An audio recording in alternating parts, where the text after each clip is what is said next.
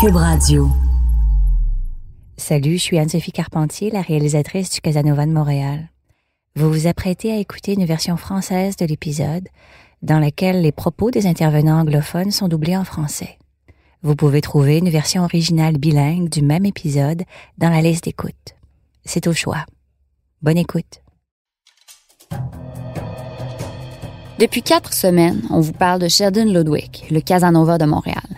On décortique l'histoire d'un homme qui aurait séduit et lessivé plusieurs de ses anciennes copines, un charmeur qui fréquenterait les sites de rencontres et les cafés à la recherche de sa prochaine conquête. Mais la personnalité de Sheldon Ludwig comporterait plusieurs facettes. Il se présente comme un homme d'affaires qui se spécialise dans l'importation de vêtements et comme un ancien joueur compulsif devenu coach de sobriété. Mais ça veut dire quoi être coach de sobriété? Pour mieux comprendre ce métier-là, j'ai appelé un de mes amis, qui est une sommité dans le milieu de la sobriété. Je voulais avoir son avis sur les témoignages que je commençais à recueillir. Et là, je vous le jure, l'appel qui suit n'est pas scripté. Noel. Hello, Uncle Bob. How's it going? Christmas Bridge, I'm good. Uncle Bob, c'est Bob Marier, un coach de sobriété de renommée internationale. Si je l'appelle Uncle Bob, c'est parce qu'il est l'oncle d'un de mes très bons amis. Christmas Bridget, ben, c'est le surnom qu'il me donne. C'est très festif. I have a question for you. Yes. It's related What's to an that? investigation that I'm doing. J'avais pas l'intention de fournir le nom de Sheldon à Uncle Bob. Je voulais simplement qu'il me parle un peu de sa job à lui, qu'il me décrive un peu c'est quoi être coach de sobriété. Je voulais savoir si les services offerts par Sheldon concordaient avec la description que Bob pourrait me donner. So we're dealing with this man who says he is a like addiction coach. He helps people deal with like gaming or drug addiction or you know drinking. And I just wanted to Tell me his name. Tell me his I- name isn't I'm not Sheldon. tell- Pardon? If it's Sheldon, run away from him. You know Sheldon Ludwig. Yeah, Mais Bob semblait savoir exactement de qui je voulais lui parler. he's a, a complete poser. I mean, A complete poser, un imposteur. J'étais bouche bée. Okay.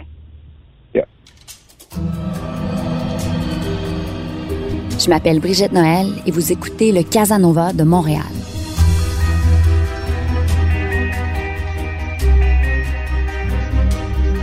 So, All right. how come? How how do you think of all the names in the world?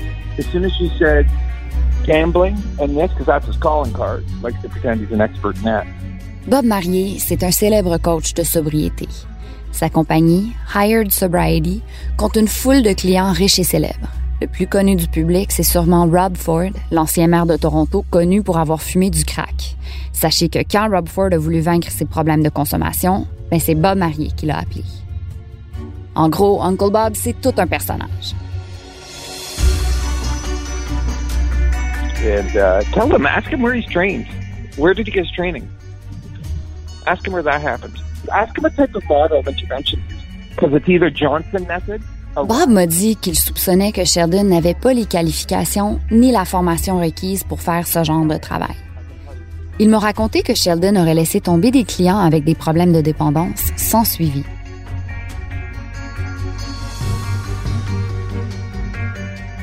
So that's what I know about him. And it makes my business look bad that some charlatans there. Il m'a dit que des charlatans comme ça, c'était mauvais pour la réputation de sa profession. Il n'est pas la personne qu'il prétend être.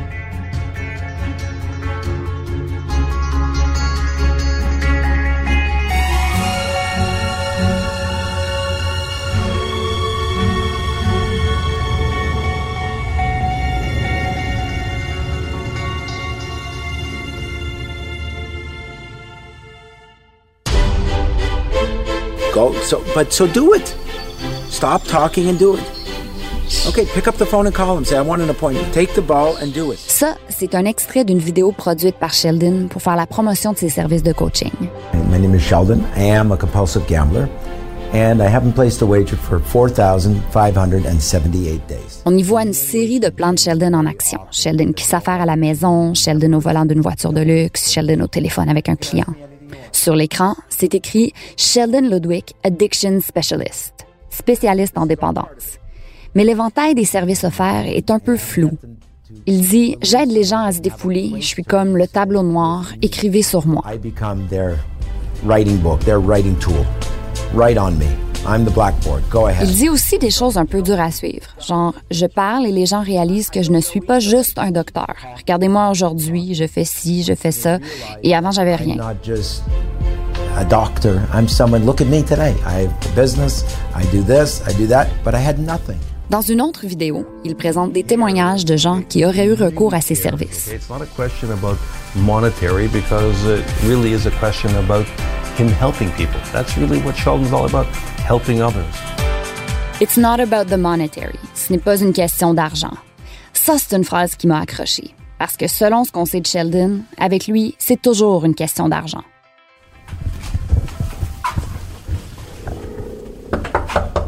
Aujourd'hui, on rend visite à Chantal et son fils Rick. Bonjour. Bonjour. Comment vous avez fait pour rentrer ça? Il y a une dame qui OK. Chantal, c'est une amie et collègue de Ruth, l'ancienne copine de Sheldon qu'on a rencontrée dans le deuxième épisode. Mon gars vient juste de se réveiller, je viens juste de me réveiller. Fait que, euh, ça se travaille de nuit. hein. Ah. Je suppose que tu veux t'asseoir. juste- Tu t'assois d'habitude, là. non, non. Merci de nous accueillir. Oh. En fait, Chantal était là quand Ruth a rencontré Sheldon au Starbucks et elle avait suivi de près toute la progression de leur relation. Chantal était très contente pour son ami qui semblait filer le parfait bonheur. Mais les choses n'allaient pas bien à la maison. Son fils Rick, alors âgé de 16 ans, était malheureux et avait commencé à consommer. Le fils de Chantal comprend le français, mais il nous a demandé de faire l'entrevue en anglais. like how how I felt at that time was pretty shitty. Dans ce temps-là, je me sentais un peu comme une merde. J'avais pas une grande estime de moi, puis je voulais juste oublier tout ça en me défonçant avec n'importe quoi.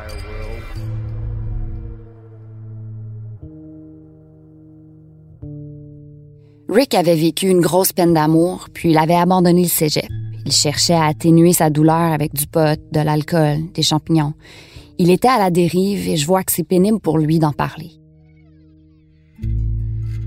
Sometimes it felt like it was too much, and uh, Des fois, j'avais vraiment l'impression que j'étais plus capable d'en prendre, puis que c'était devenu comme ma béquille.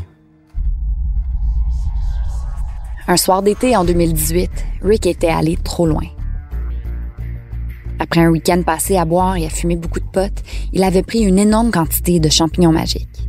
Combiné avec ses médicaments sur prescription, c'était un méchant cocktail. uh, C'est au moment où j'ai presque fait une overdose que j'ai eu envie de changer les choses. C'était une des nuits les plus traumatisantes de ma vie.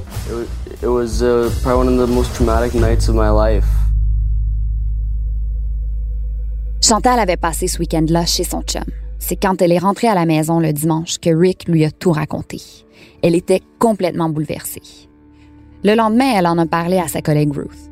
Fait que c'est là, le lendemain, quand j'avais été voir Ruth, puis là, je sais plus quoi faire, puis là, je broyais, puis c'est ça qu'elle m'a dit d'appeler Chardine, c'est là que c'est arrivé qu'il a rencontré Chardine parce que je l'ai appelé, puis dit oui, c'est beau, je vais aller le rencontrer. Chantal savait que Sheldon, le copain de Ruth, était un ancien joueur compulsif. Elle savait qu'il offrait des services de coaching aux gens aux prises avec des problèmes de dépendance. Uh, I woke up one morning and my Ma mère m'a dit qu'elle avait trouvé quelqu'un à qui je pourrais parler. Puis une demi-heure plus tard, il était déjà à la maison. Au début, Rick dit que Sheldon l'avait surpris.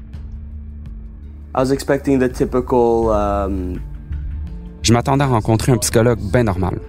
Quelqu'un qui aurait eu envie qu'on travaille ensemble pour euh, aller dans une certaine direction. certain direction. Ce que je peux vous dire, c'est qu'il y a vraiment le taux pour aider les gens. Et honnêtement, je vous mentirai pas, c'était une expérience qui était plutôt agréable de le rencontrer. It was a nice experience meeting him. I'm, I'm not gonna lie. Rick n'est pas le premier à le dire, Sheldon est un bon parleur, une personne charismatique et convaincante. D'ailleurs, les anciens clients qu'on a pu retracer nous ont tous dit que Sheldon avait réellement le tour avec les personnes atteintes de dépendance. Mais c'est son approche, ses prix et l'absence de formation qui soulèvent des questions.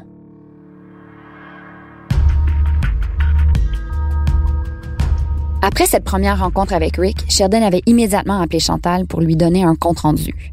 Mais même si Rick dit avoir vécu un meeting assez détendu où il a même perçu une pointe d'espoir, Sheldon avait présenté à Chantal une situation urgente, un état de crise. Entre-temps, le Sheldon m'a texté puis dit il faut qu'on se voie, il faut qu'on se parle ASAP. Tout de suite. Tout de suite. ASAP, l'acronyme pour As soon as possible, aussitôt que possible. Puis quand il m'a dit il faut qu'on se parle ASAP, euh, honnêtement, j'ai eu la chienne. Parce que je, je savais pas que moi que j'entends ASAP là, c'est urgent. Fait que là, j'ai appelé Sheldon, puis j'ai dit Qu'est-ce qui se passe? T'es correct? J'ai dit Je viens juste de parler à Rick, il dit C'était une bonne session. Il dit Oui, j'entends. Il dit Mais il dit, Je te dis tout de suite, il dit Faut, faut qu'on se voit tout de suite. Il dit Ton, ton gars, il a besoin d'aide immédiatement. J'ai dit Ben voyons donc, j'ai dit besoin d'aide immédiatement. J'ai dit Il m'a dit que ça a bien été. Il dit Oui, la session a bien été, mais il faut qu'on se voit immédiatement. Ton gars, il a un gros problème. Fait que là, j'ai fait Ben voyons donc. Fait que j'ai dit, OK, j'ai dit, qu'est-ce que tu entreprends de faire? Il dit, ben, je vais commencer des sessions avec lui, on va commencer à se parler. Je vais essayer de l'aider. J'ai dit, OK, il dit, ben, je te dis tout de suite, il dit, il faut que je te charge, Chantal. J'ai dit, OK. Je sais pas pourquoi dans ma tête, moi, je me disais, il veut le rencontrer, mais c'est le chum à Root. Fait que j'ai pas pensé c'était business. Fait qu'il dit, fait qu'il faut, que je te charge, par exemple, Chantal. J'ai dit, OK, ben, de combien qu'on parle, là? Fait que il dit, c'est 6 000 pour la session, mais Chantal, j'ai, là, le cœur m'a, fait trois tours. J'ai fait, quoi? 6 000? Il dit, mais Chantal, il dit, écoute, je te chargerai pas les taxes. Il dit, parce que t'es l'ami à Ruth. Puis ça coûte déjà assez cher comme c'est là. Il dit, fait que, regarde, je te chargerai pas les taxes. Euh, on va laisser ça comme ça, mais il faut que ça soit cash tu me donnes un chèque ou faut que je charge des taxes. Fait que c'est sûr que j'ai pensé, j'ai fait, ben là, regarde, faut, faut que j'aide mon gars. J'ai dit, mais là, à quel point? Il dit, regarde, il dit, si t'aides pas ton gars, là, tu vas te trouver mort.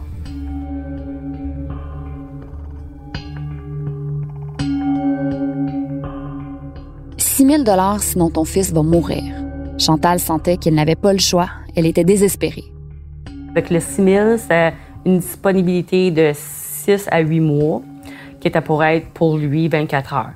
Puis là, je disais, ouais, mais quand même, Jordan, c'est 6 000 Puis il dit, oui, mais écoute, il dit, quand tu allais voir un, psychologue avec Rick, il dit, combien ça te coûtait? Je dit, ça me coûtait 100 de l'heure. Alors, il dit, OK. Il dit, puis sont-tu là? Euh, n'importe quoi que tu as besoin d'eux autres? Je dis, ben non, faut que je prenne un rendez-vous. Il dit, ben c'est ça. Il dit, avec moi, tu n'as pas besoin de rendez-vous. Fait que pense à ça de même. Fait que tout ce qu'il disait, ça fait, ça fait du bon sens. Là. OK, il va être avec lui pendant 6 à 8 mois. Ça lui donne un bon début, un 6 mois, là, avoir quelqu'un avec lui constamment. Parce que c'est sûr, en, étant sa mère, je peux lui dire arrête de faire ça. Je peux lui dire tu, tu, tu, vas te faire mal, tu vas te tuer à un moment donné. Mais je suis juste sa mère, right? Euh, tandis que si quelqu'un arrive, un étranger arrive, puis lui, il a eu les mêmes expériences, puis lui, il parle, puis lui, il devient un life coach. C'est sûr que dans ma tête, à moi, ça a plus de bon sens que si moi, j'arrête pas de tomber sur la tête, puis ça marche pas. C'était-tu dur de trouver l'argent? Non, je l'avais, l'argent. Euh, je, l'ai ramassé pendant plusieurs mois, l'argent, là. C'est, pas comme j'avais ça euh, qui flottait, là. Euh, mais c'était pour mon garçon. Puis quand tu as un enfant, il n'y a, a, pas de prix. Tu fais tout. Surtout quand quelqu'un vient dire que la vie de ton enfant est en danger, tu, coupes ton bras. Tu fais n'importe quoi.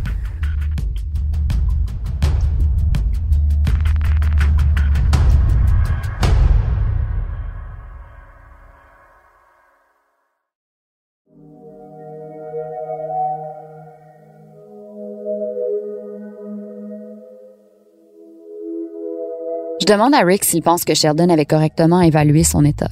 Did you feel like you might die? Not in the slightest. That was all... Euh, non, pas du tout. 99% de ce que Sheldon a dit était complètement faux. Il laissait croire que c'était beaucoup plus grave que ce que je lui avais dit. Je lui avais dit que j'avais un problème parce que je fumais trop de potes et que je consommais beaucoup d'alcool.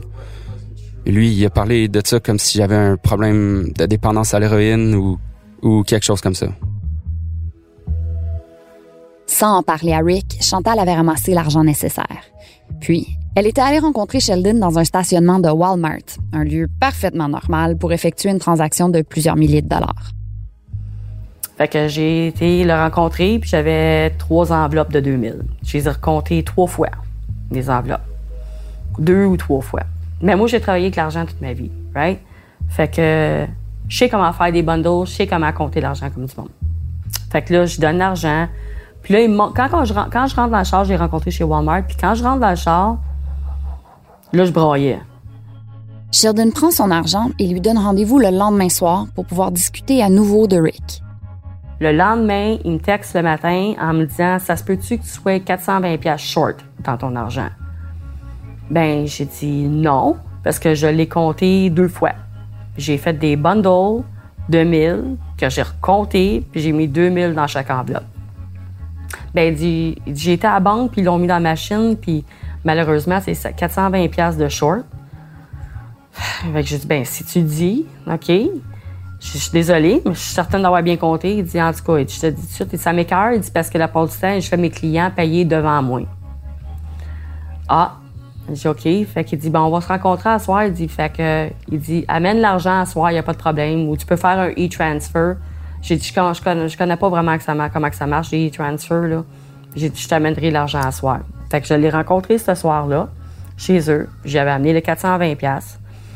Puis, fait que là, c'était 6420$ piastres, là, que je donnais.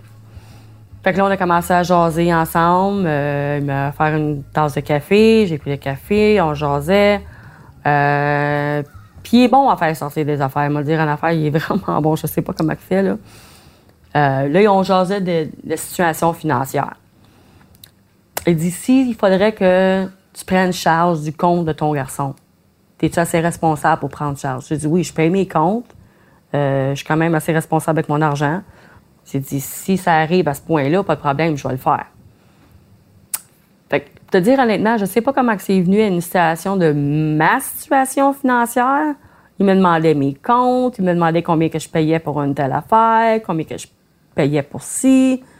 Là, il dit, t'as-tu de la misère avec l'argent? J'ai dit, ben, j'ai dit, j'ai pas une tonne d'argent, là. J'ai dit, mais, j'ai dit, je m'arrange. Fait qu'il dit, écoute, ça, c'est une affaire que, en plein milieu de discuter, Rick, il dit, écoute, ça, c'était bien bizarre. Il, il se lève, il va dans une pièce, il sort avec deux paquets de bas. Encore ce fameux deal de bas qu'il avait proposé à Isabelle et Yannick dans le premier épisode. Là, moi, je suis comme, ben voyons. Il dit, écoute, et je te dis tout de suite, il dit, je peux te faire plus d'argent si tu veux. Il dit, il dit garde, je, travaille avec ça, tu fais un investissement, il dit, je te reviens avec un 21% Puis là, moi, dans ma tête, je- de quoi tu parles? Pourquoi tu as des bas dans les mains? J'ai dit, t'essaies-tu de me faire investir dans quelque chose, Sheldon? Il dit, ben c'est juste pour, pour t'aider financièrement. Je garde. J'ai dit, honnêtement, je suis de parler de mon gars, là. Je suis vraiment pas intéressée dans les investissements. Merci pour l'offre, là, mais regarde, j'ai pas d'argent pour investir, moi, là. Il dit, OK, OK. Il dit, si jamais, Chantal, écoute, je vais t'avoir plus d'argent. Je dis, merci pour l'offre, mais honnêtement, j'ai jamais eu confiance les investissements. Je suis vraiment pas intéressée. On peut-tu continuer? Fait qu'il dit, OK. Fait qu'il été porté les bas, il est revenu. Puis là, on jasait, puis on jasait plein d'affaires, puis on jasait de ma vie avant, quand j'étais mariée, euh, les difficultés que j'ai eues dans le mariage. Puis là, c'est arrivé au point que j'ai dit que j'ai dit, il faut que je te dise. Il dit, toi, tu consommes-tu? J'ai dit, je consomme pas de drogue. J'ai dit, mais j'ai dit, oui, je vais prendre une coupe de bière. J'ai dit, c'est vrai. Il dit, OK, quand tu dis une coupe de bière. Fait que là, ça. Moi, déjà, ça faisait qu'une coupe de jours, là, parce que là, je déménageais avec mon chum. Lui, euh, s'il va prendre une bière, moi, j'en prenais 12, là. Moi, j'en prenais beaucoup, là. C'était tous les jours, là. Fait que là, j'ai dit, regarde, j'ai un problème d'alcool. Je te dis suite, j'ai un problème d'alcool, puis je veux arrêter, puis je vais arrêter parce que je t'ai écœurée d'avoir des mal de tête quand je me lève le matin. Euh, je t'ai écœurée puis rien faire. Euh, je suis toujours dans la maison, puis je veux commencer une vie avec mon chum, mon gars, clean. Il dit, tu vas avoir besoin d'aide pour arrêter, Chantal? J'ai dit, ben, je veux essayer. J'ai, j'ai, garde, je pense être capable de juste dire non, c'est assez, c'est assez. Puis il dit, garde, j'aide ton gars, je vais t'aider toi aussi. Tu vas voir, tout va être correct. Il dit, il faut que je te prenne comme un autre client. Et il dit, fait qu'il faut que je te charge toi aussi. Mais là, dans ma tête, hein? Là, je l'ai pas, l'argent, là. Comment t'as payé pour ces conseils-là? 3200 pièces. Là, j'ai dit, écoute, Chardin, j'ai dit, je te donne ça, là, je suis quasiment à 10 000 pièces dans le trou, là. J'ai dit, je suis pas capable. Je suis pas capable. Puis là, il essayait de me convaincre sur texte, là. Oui, mais la bière, combien que ça te coûte? Euh, euh, combien que ça te coûte euh, ta, vie? Il faut que tu survis. Toutes des choses comme ça. Puis là, il dit, OK, c'est beau. Après, comme six textes que je répondais pas, là. Tu sais, que c'était comme, j'entendais bing, bing, bing, bing. C'était toutes des choses qu'il m'envoyait. Là, il dit, OK, 2800.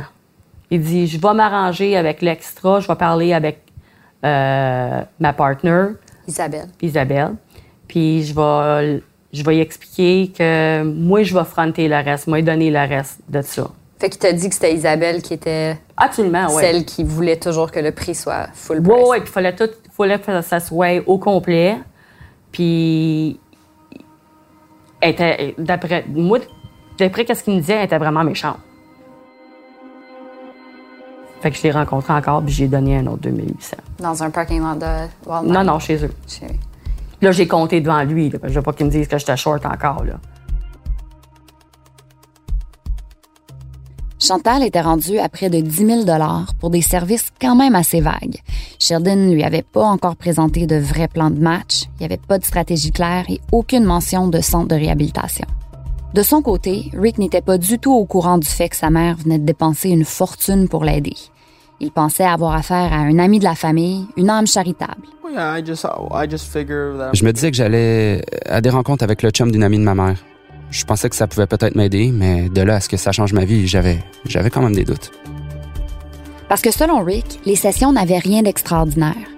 Leur deuxième rencontre s'était déroulée au Cora, un restaurant de petit déjeuner du West Island, où Rick se souvient d'avoir mangé une omelette pendant que Sheldon lui déballait les douze étapes, soit les principes de sobriété qui sont enseignés dans les groupes comme Alcooliques Anonymes. Le hic avec tout ça, c'est que les réunions d'alcooliques anonymes ou de narcotiques anonymes, bref, les groupes où on peut apprendre ces douze étapes, mais c'est gratuit d'habitude. Sheldon aurait quand même eu de bons conseils pour Rick. Il lui disait qu'il devait changer son mode de vie et l'aurait entre autres encouragé à soumettre sa candidature pour un meilleur poste au restaurant où il travaillait déjà.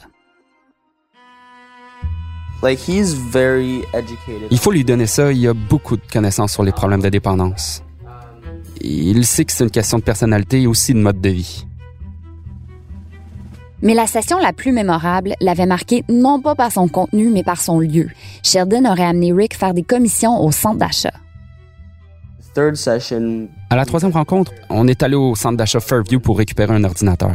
pick up a computer. running errands while Fait qu'il faisait ses courses pendant que vous étiez en thérapie. Quand il venait me chercher, j'avais l'impression qu'on passait du temps ensemble comme des amis. J'avais pas l'impression que c'était mon thérapeute. Il m'amenait faire des courses avec lui, des, des choses comme ça. Puis, après six ou sept sessions de ce genre-là, la thérapie s'était terminée brusquement. En fait, Rick aurait demandé à Sheldon ce qu'il ferait s'il recommençait à consommer. Selon ses souvenirs, Sheldon n'avait pas été très aimable dans sa réponse et Rick ne l'avait jamais rappelé. Chantal m'explique que la rupture de Ruth et Sheldon avait aussi causé un malaise à ce moment-là, que sa famille avait cessé de contacter Sheldon et que lui non plus n'avait pas fait d'efforts pour les relancer. Alors, leur bilan de l'expérience? C'est sûr que même si je sais aujourd'hui que Sheldon il, m'a pris pour beaucoup d'argent, c'est sûr que si ça lui a fait réaliser quelque chose à mon garçon, ça, je l'apprécie. Euh, ça valait-tu 6 000 piastres? Non. Euh, mais ça lui a fait réaliser à mon gars qu'est-ce qu'il avait besoin de faire.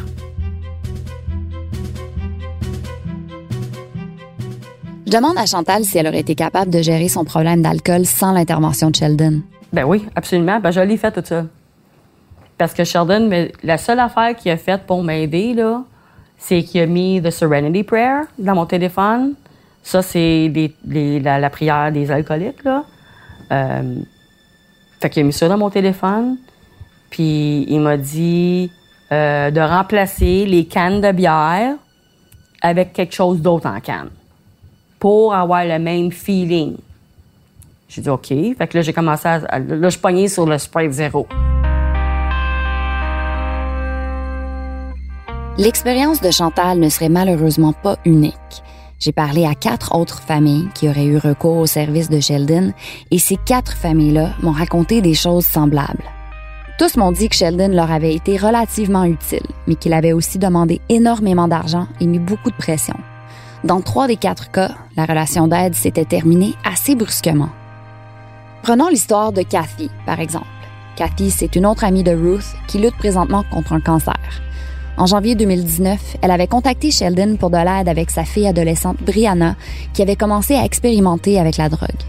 Après avoir parlé à Brianna, qui lui avait confié avoir essayé de la cocaïne à deux reprises, Sheldon aurait contacté Kathy, sa mère.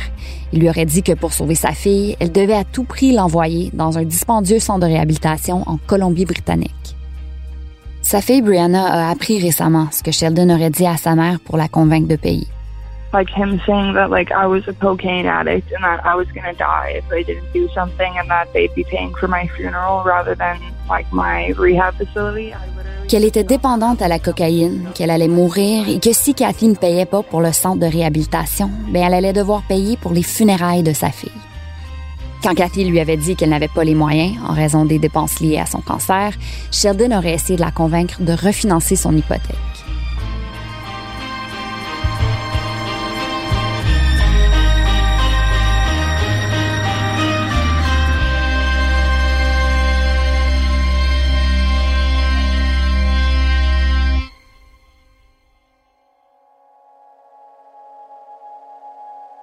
Quelques jours plus tard, je suis allée visiter Uncle Bob chez lui pour avoir son avis sur les témoignages que je venais d'entendre.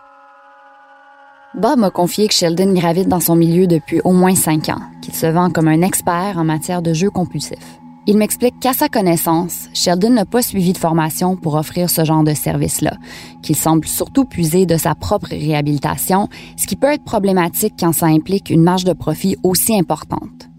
Je lui raconte l'histoire de Chantal et Rick, et Bob a l'air scandalisé.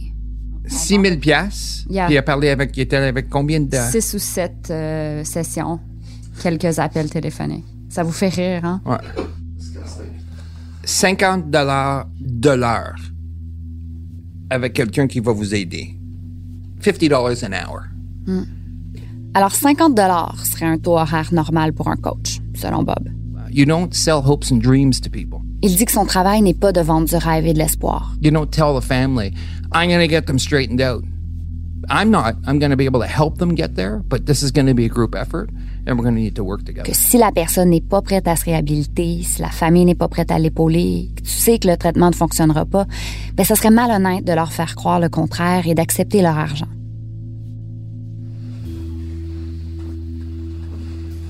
Oh, fuck. um, there's no therapy there. There's no treatment plan. There's nothing there. Il me dit, c'est pas de la thérapie, ça. Il y a pas de plan de traitement dans cette histoire-là. Ça se fait-tu demander un flat rate comme ça, 6 000 je vais te régler ça? No. Um, I feel sick to my stomach. I feel like crying when I hear that. It's like, oh. Il dit que ça lui donne la nausée. Il dit, j'ai envie de pleurer quand j'entends qu'il sème la peur comme ça. Est-ce que tu as déjà dit, si tu payes pas, ton fils va mourir? Are you fucking crazy? That's crazy talk. Il dit, je ferai jamais ça. Bob m'a aussi dit qu'il existe à Montréal des centres qui offrent des programmes de trois mois pour environ 3000 dollars. On parle ici d'un traitement qui comporte trois jours de thérapie par semaine avec l'appui d'un psychologue pour la moitié du prix qu'aurait proposé Sheldon. On a réussi à contacter quelques coachs ou thérapeutes avec qui Sheldon disait être associé. Certains ont refusé de nous parler, mais ceux qui ont accepté en avaient long à dire. J'ai parlé à une coach de vie nommée Anne Papayotti, qui m'a dit que Sheldon avait voulu travailler avec elle pour offrir du coaching aux employés d'une compagnie aérienne. Elle m'a dit que Sheldon semblait brouillon et peu organisé et que finalement le projet n'avait jamais décollé. Puis, quelques mois plus tard, une de ses clientes lui avait fait part de ses soucis concernant une nouvelle fréquentation, un homme charmant mais peu fiable qui lui empruntait constamment de l'argent. Vous l'aurez deviné, elle parlait de Sheldon Ludwig.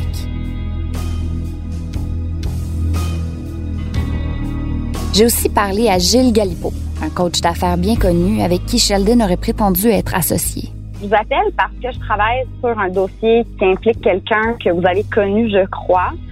Euh, c'est un monsieur Sheldon Ludwig. Ça vous dit quelque chose? Ben, je, la police m'a appelé là-dessus.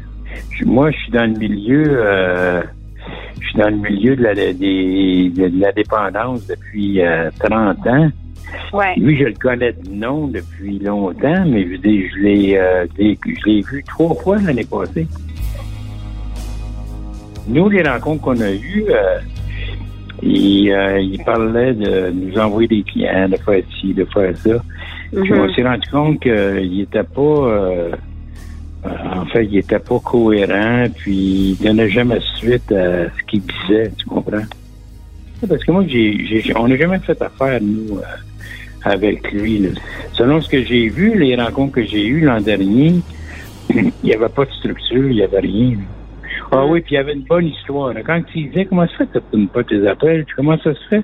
Là, il disait, mais j'ai eu un traumatisme crânien, hein, j'ai un gros problème de mémoire.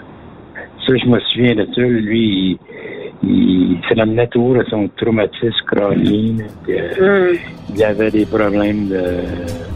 des problèmes avec son cerveau, en fait. là.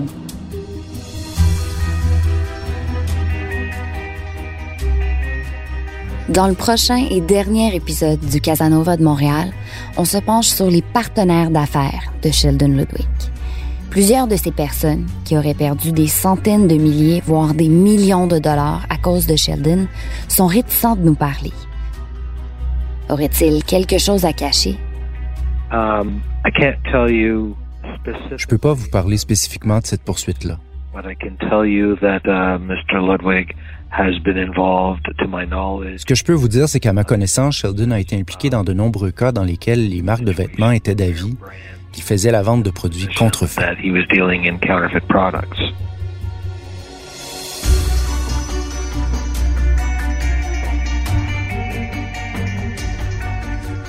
Si vous avez des histoires sur Sheldon Ludwig, écrivez-moi à brigitte.noël.québécoismedia.com ou trouvez-moi sur LinkedIn. La série est une réalisation d'Anne-Sophie Carpentier. L'enquête est menée par moi, Brigitte Noël, journaliste au bureau d'enquête de Québécois. Merci à Étienne Roy, Ève Lévesque et Bastien Gagnon-La-France pour leur aide. Merci à Julien Denis d'avoir prêté sa voix pour cet épisode. Le mix sonore est de Philippe Séguin, une production du Bureau d'enquête de Québécois et de Cube Radio. Si vous avez aimé ce podcast, partagez-le avec vos amis et n'oubliez pas de nous donner 5 étoiles.